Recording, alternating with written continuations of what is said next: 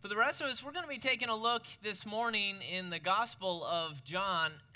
and as I mentioned earlier, this is it's a unique time in the, the, the church calendar, but it's also a unique time in, in the text of John, this ancient account uh, of this uh, disciple of Jesus. As he reflects on the life of Jesus, he will spend the next several chapters telling us of this conversation, of this talk, of these instructions that Jesus gave his disciples on the night before he was betrayed. It's often called the, the upper room discourse or the, the farewell discourse.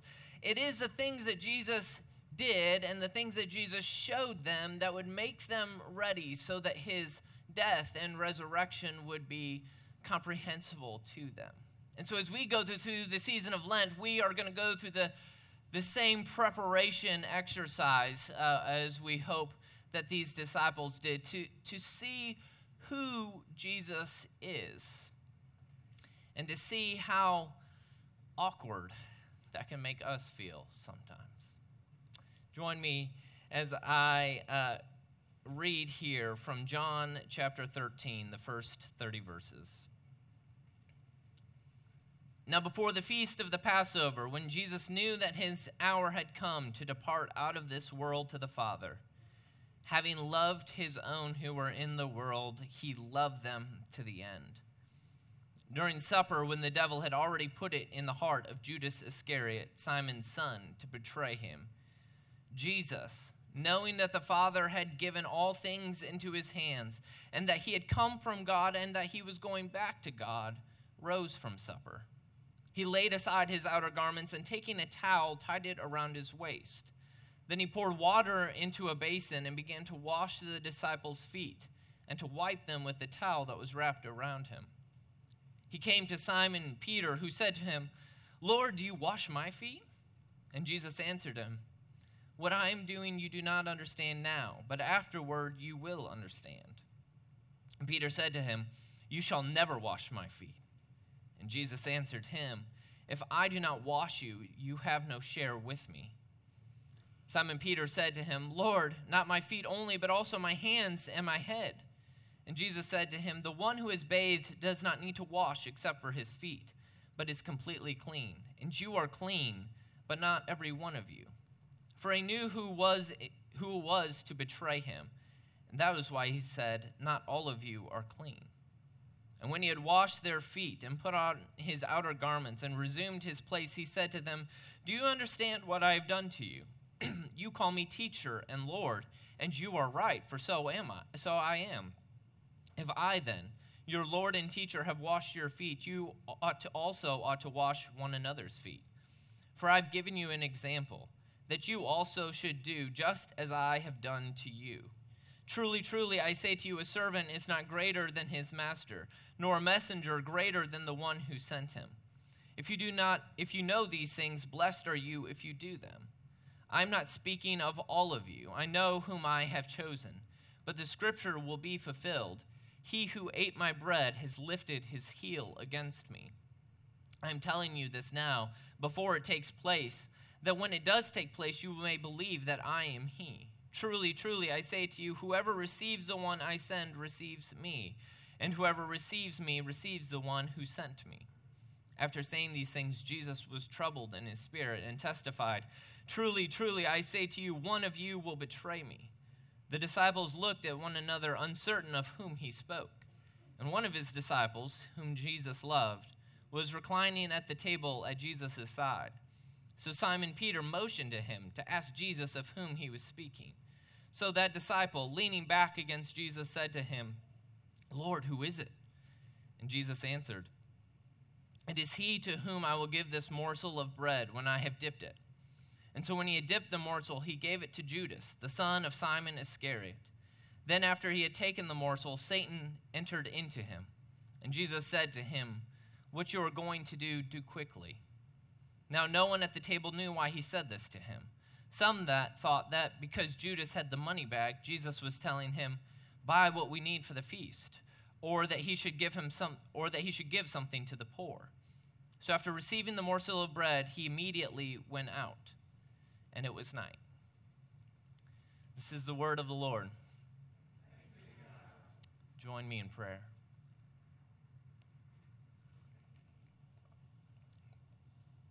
Father, this room and this scene, Lord, our imaginations struggle to, to, to find our seat at that table, to understand what it was like to sit with you at the table. Lord, to feel your hands washing our feet or to hear your cryptic words of what was about to come. And yet, Lord, you have given us these words by John so that we can hear and that we can know, Lord, so that we can come to see just who it is that you revealed yourself to be on that night so very long ago. Lord, help us to see, help us to know. In Jesus' name, amen. Well, it was about the most awkward dinner party that the human mind of could conceive of. Many of you will have uh, know this. It was the night that Michael Scott invited Jim and Pam, Andy and Angela over to he and Jan's place for dinner. It's an episode in a show called The Office, and, and there's a, a, a, a, particular episode, this show that thrives off of the awkward human dynamics of a, of a, of a workplace, right? But there's this one particular episode when this the, the manager, Michael Scott, who's so out of touch with reality and so uh, just so weird, right? He's just so awkward. And he uh, convinces, well, actually, he manipulates uh, this, the, these people that he desperately wants to be his friends to, to uh, tell them he, they have to work late so that they uh, will cancel the plans. And then he says, Well, actually, you don't have to work late, but I'm having dinner at my house, so come on over. And he manipulates them into coming. This particular episode is so spectacular, spectacularly awkward, right? That while it, it, it, filmed like 12 years ago, it's still, I just saw an article a few months ago where, where Rolling Stone called it perhaps the best comedy episode of the decade because it's just so bad, right? So cringeworthy. It's so awkward. Michael's tricks Jim and Pam into to coming, but when they arrive at the meal with Michael and their their previous uh, their previous boss Jan Livingston Gold, right? They arrive, and, and, and Jan informs them that the, uh, what was it? The, the ossobuco still needs another three hours to braise in the oven, right? They, they, they, they've come unrelentingly to this thing and immediately are discovering that they're going to be there for a long while, right? What were, Jan, what were, what were Michael and Jan thinking? But it got more awkward than that, right? There's these tension and these forms and, and, and, eventually it gets to this place where, where the, the women and the men are separated and, and as the women are checking on the food which by the way is not anywhere close to done jan says uh, she then turns and she confronts pam saying pam you've been making moves on michael. I know you've got an eye for michael right? And, and if you're like me and have enough social anxiety in your life right like you're like pacing the floor right? Like i can't watch this Michael is, is takes the guys aside and, and he starts giving them a pitch for why they should invest in Jan's uh, candle making business, right? And your cringe is setting in, but then it gets even more awkward, right? Uh, the, the, then Dwight brings over his 60 year old former babysitter Melvina, right, to dinner, unannounced and uninvited right? Uh, Jan and Michael begin to fight, and, and Michael confides to Pam, I think Jan might be poisoning me, right? The, it gets in the crescendos to the point where where Jan throws one of Michael's Dundie trophies at his 20 inch plasma screen TV, right? And the police are called. And by the time you get to this point in the episode, you're thinking, are, have these people ever had a normal social encounter, right? What planet are they from? we come to this text, this dinner party, and, and for those of you who grew up in the church, you've heard this story so much that some of the, the profound weirdness, the profound awkwardness of this event might be lost on you. But when Jesus comes as the host of this party, he does things. He defies all the social norms of the day that would have left the disciples in that room feeling particularly strange, particularly awkward, particularly thinking, what is he doing? What planet is he from? Jesus, can't we just have dinner? So we want to look at this morning uh, two particular ways that this, this dinner is awkward. First, for the disciples as a whole, and then second, we'll look at how this dinner is awkward for one of the disciples, Judas in particular. So, first, that it's awkward for the disciples. If you uh, are, are, reading this text, you, you immediately notice that there's a strange behavior that happens. It says that during supper, during supper, not before supper, not when they arrived, but in the middle of them sitting and gathering around the table, Jesus stands up and begins to disrobe. Now, I don't know if you've ever been to a dinner party where the host stands up and begins to take off his coat in the middle of dinner, but you can imagine that it was probably slightly strange. He then proceeds to tie a towel around his waist and, and go to, to the, disciples one at a time and to take their feet in his hands and, and to wash their feet. This is so profoundly strange, not because foot washings didn't happen, but because they did. But the person who washed your feet was not your teacher. It was not the person who was the host of the event. It was, it was a, a servant but not just any servant, it was the lowest of servants. They wouldn't even make Jewish servants wash feet because it was so disgusting. It was so gross. It was so de, uh, humiliating, right? To wash the feet of, of men who walked around on dirt streets covered in animal droppings, right?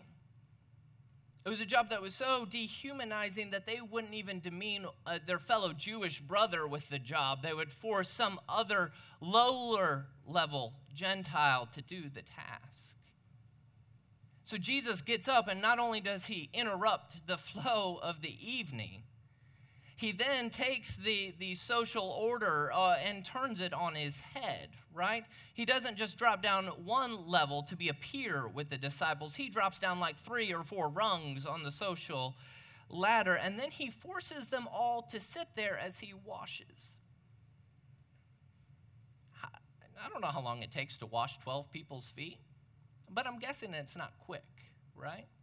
I'm, as I'm reading this text, I'm picturing uh, Pam sitting in the half bath going, uh, what, is she, what does she say? She says, uh, I just want to eat dinner. Is that so much to ask at a dinner party? Jesus, we just want to eat dinner. We just want to have the Passover meal. Jesus, you're, you're keeping the food from being eaten. Jesus, you're acting uh, in a disgusting, revolting sort of way. Jesus, you're, you're, you're making us feel really uncomfortable. But it gets even more awkward. Because then Dwight Schrute speaks up. I mean, Peter speaks up, and Peter can't just sit there and go along with something. Peter has to vocalize his two cents, and his two cents are always at awkwardness to the, to the social gathering.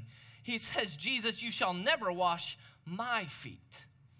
And just as awkwardly, Jesus says, Well, if I don't wash you, then you have no share in me. But then it gets even more awkward. The text goes on, and, and Jesus then, after he's finished washing his feet, gathers the group around and says, All right, you, let's, let's deconstruct what just happened here. Let's talk about it. As he says, Do you understand what I have done to you? And the answer is, No, we don't know what you're doing. Jesus, why are you so awkward? Why are you so strange? I've written an article uh, about awkwardness. And this researcher, uh, Ty, Tashiro was, uh, says this about this, uh, this uh, awkwardness that we encounter with other people. And I thought it was helpful. He says, when people who are habitually awkward encounter a social situation, they see things from a different way than everyone else does. It says, being awkward can feel like being a traveler in a foreign country when you are not quite proficient in the local language. You see, Jesus was awkward to the dinner party of this world because Jesus comes to this dinner party from another world, from another kingdom.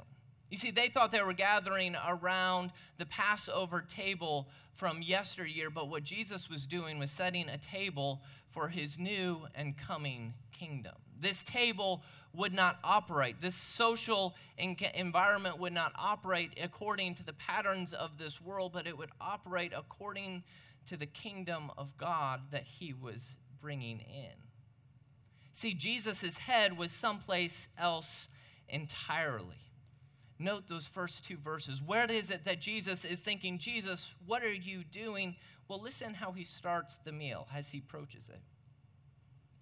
When Jesus knew that his hour had come to depart out of this world to the Father, having loved his own who were in the world, he loved them to the end.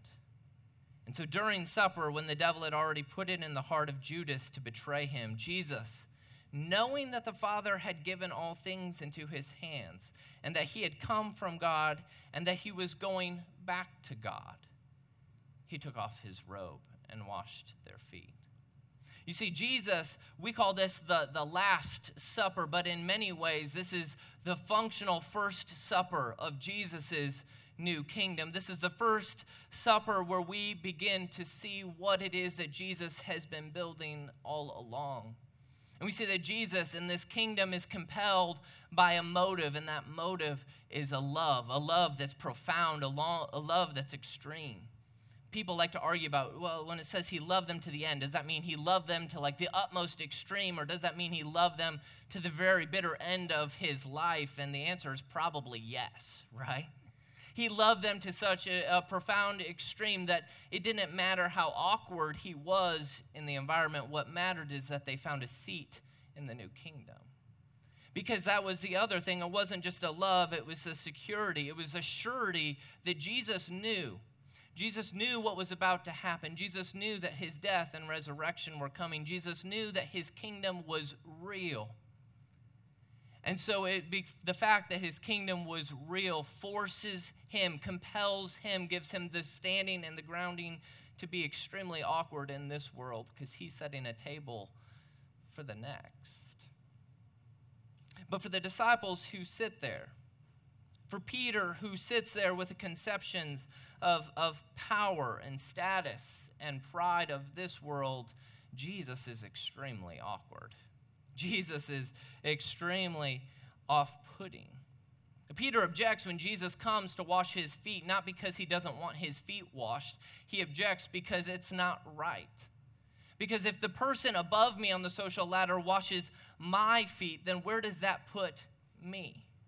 If the person above me on the ladder of social hierarchy, of power, of influence, and if he is washing my feet, then what am I working towards, right? Like if I've worked my whole career and only to get, arrive back at the, the, the fryer in McDonald's that I started at when I was 15, then what have I done?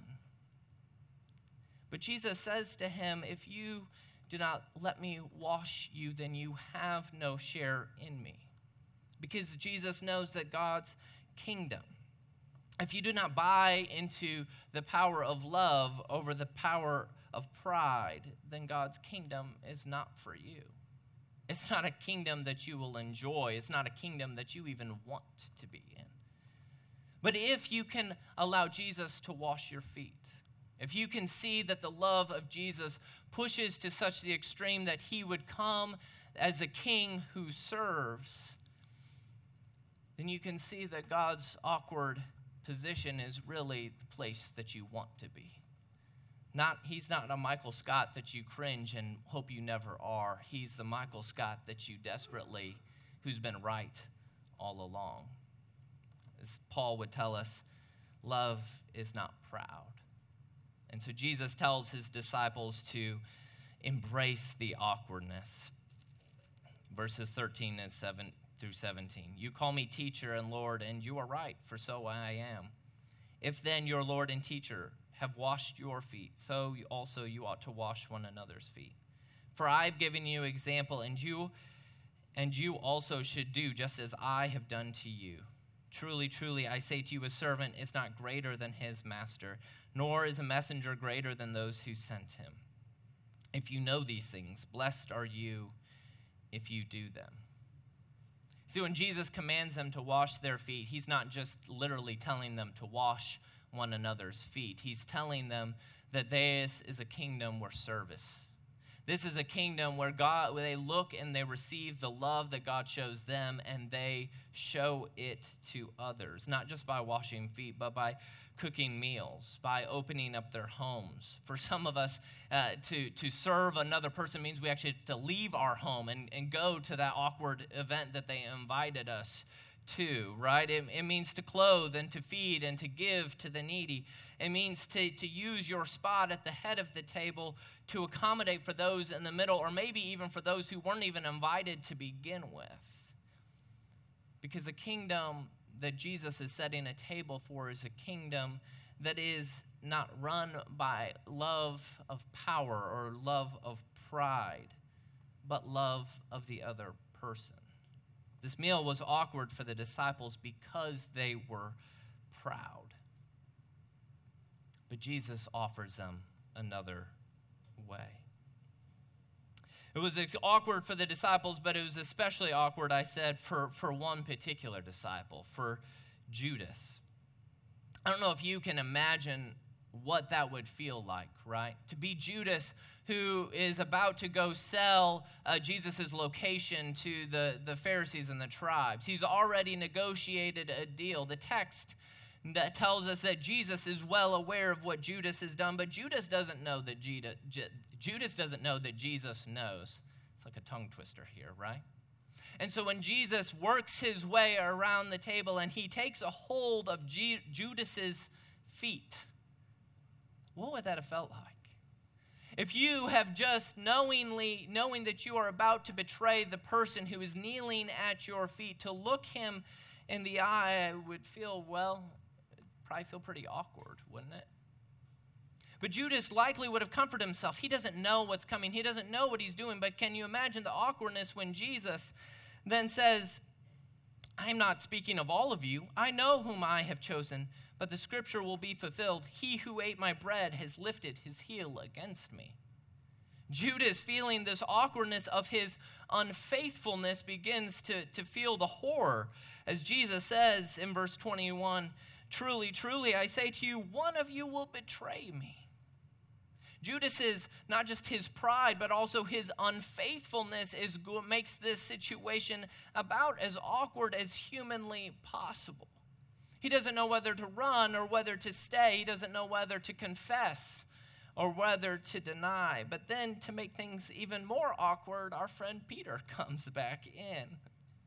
So Simon Peter motioned uh, to, to the disciple whom Jesus loved. In the Gospel of John, most uh, scholars assume that, that, that this is a title that John is referring to himself. Right? So the table is set, and, and John is sitting right next to Jesus. And, and Peter, knowing that he's just made a fool of himself once, right? And also, secondly, that he's sitting on the other end of the table, he's like, Well, I'm not going to make a fool of myself twice. I'll make John do it, right? Like the situation is so awkward that as John is telling us his story, he has to be like, Well, I didn't want to ask. Peter made me do it, right? Peter put me up to it. And in that moment, to make the, the tension for Judas and the tension for the room even more awkward, is John asking, Who is it, Jesus? Who is it that will betray you? The tension, the awkwardness you could cut with a knife, but it gets even more awkward. Because while Jesus tells John this is a sign of who it is, what Jesus does is he takes a, a, piece of bread and he, he dips it and he hands it to Judas. This is a, a, sign in, in the ancient Near East. When you gathered at the table, the host of the meal would give out the, the, the tastiest morsels, the, the most delicious bites, and he would give them to his honored guests to show them esteem, to show them love, to show them friendship. So Judas is sitting there knowing the depths of his unfaithfulness as Jesus knowing that Judas will betray him, offers him the tastiest morsel of the food. As Judas is planning to betray Jesus, Jesus is reaching out his hand in what one commentator says is a final gesture of supreme love. Jesus knew that as he stretched out his hand that Judas was going to bite it. But Jesus pushed the awkwardness of the situation to its furthest extent so that when Judas leaves the room into the dark, Judas, his last interaction with Jesus will be Jesus' open hand to him. When Judas shows his unfaithfulness to its fullest extent, he will have seen the awkward encounter, the persistent awkwardness of Jesus, showing him that the kingdom that Jesus is offering is one where love triumphs over unfaithfulness. Judas would have expected uh, Jesus, once he knows it was him, to to, for the hammer to fall down, for the one who betrays to be rejected, right? To be restrained, to be harassed, to at least had his, his plan spoiled. But Jesus does none of those things. Jesus instead takes this opportunity, this last second with his disciple Judas, this one whom he has loved, to show him to the final extent, to the very end Judas, I love you. You see, at Judas's table, at the table of this world, Judas's conception is that self-preservation ruled the day. But at the table that Jesus was setting, love is not bound by unfaithfulness. It's not bound by enemies. This is a love that does not keep a record of wrongs, and this is a love that does not insist upon its own way. John writes back on this and he considers the extreme betrayal of Judas, but he's not just thinking about Judas. Because when John writes this text, he knows that in a few verses he's going to tell us about Peter's rejection of Jesus. John writes this text knowing full well that the awkwardness that, that Judas felt at that dinner, he should have felt himself because not a single one of them would stay by Jesus' side. The awkwardness that Judas felt, they should have all felt because they were all unfaithful. But, John, but Jesus washes each and every one of their feet. Jesus hands out food to each and every one of them because he wants them to know that this table is not a table of this world. You see, the lengths and the extent of Jesus' love, that he loves his enemies, that he loves those who persecute him, that he loves those who reject him and who deceive him and who betray him and are unfaithful to him. It feels really awkward if you're not familiar with that kind of love. But that is the love that this new kingdom is built on. Our minds and our hearts are often still trapped in, in this old kingdom, a, a kingdom where pride, eh, maintaining your pride, is of utmost importance, or, or preserving yourself is of utmost importance. But Jesus is offering Judas, and he's offering John and Peter, and he's offering us the opportunity to embrace the awkwardness of living in this world with the heart and the love of the next. He's offering us the opportunity to see that we can engage this world with a love that knows no bounds, that we can engage this world not for ourselves, but for those who are near.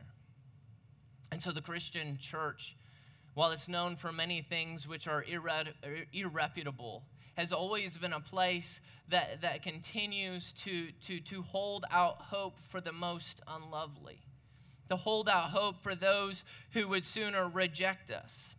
We live in this church and in this place where many of our neighbors would just as soon we not exist. In fact, some of them would actively like for us to not exist, and yet we live here that we might show them love and kindness, right? We live in a world where people hurt us and wound us.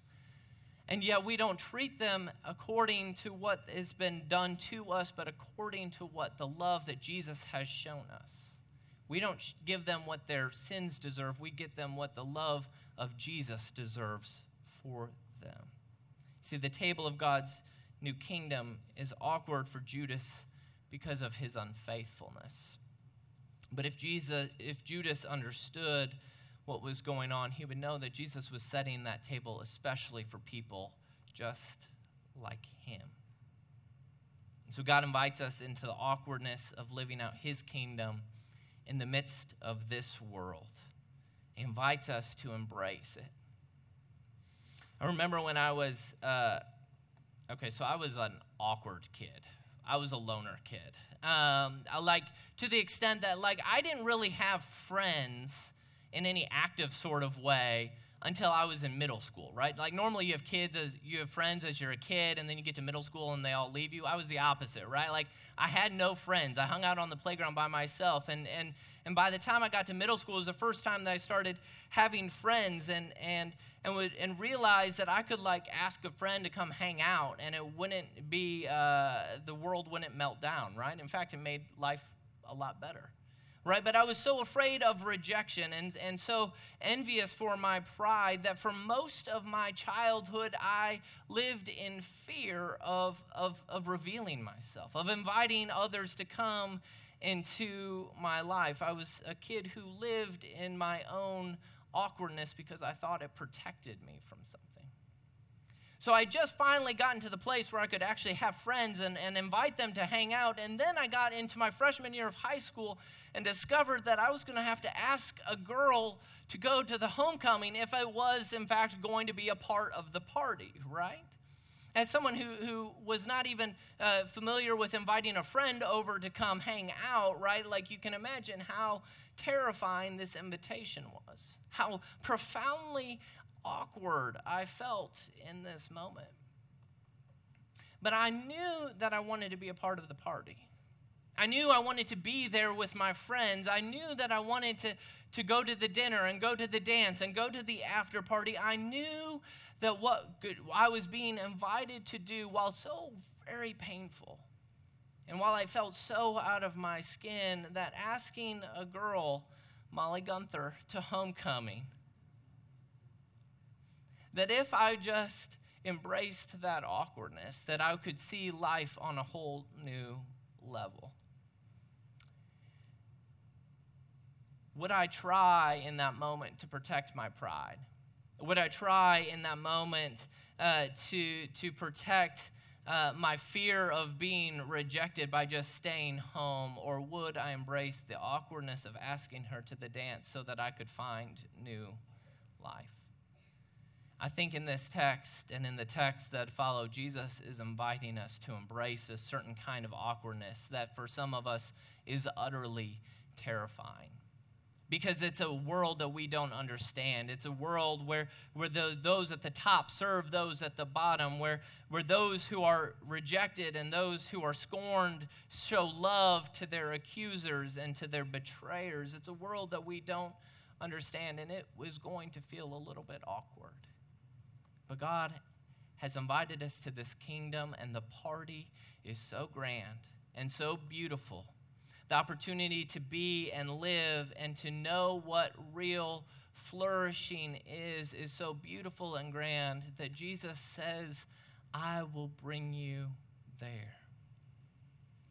If you will join me in the here and in the now.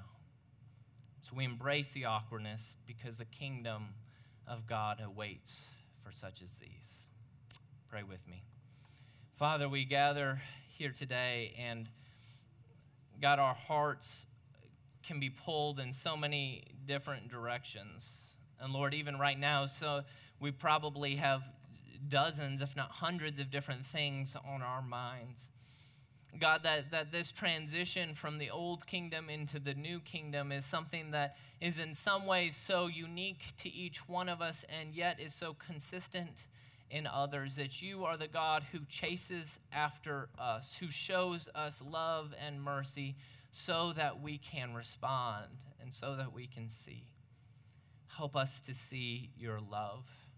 Help us to see your forgiveness. Help us to see that you have loved us to the furthest extent, that you have loved us to the very end.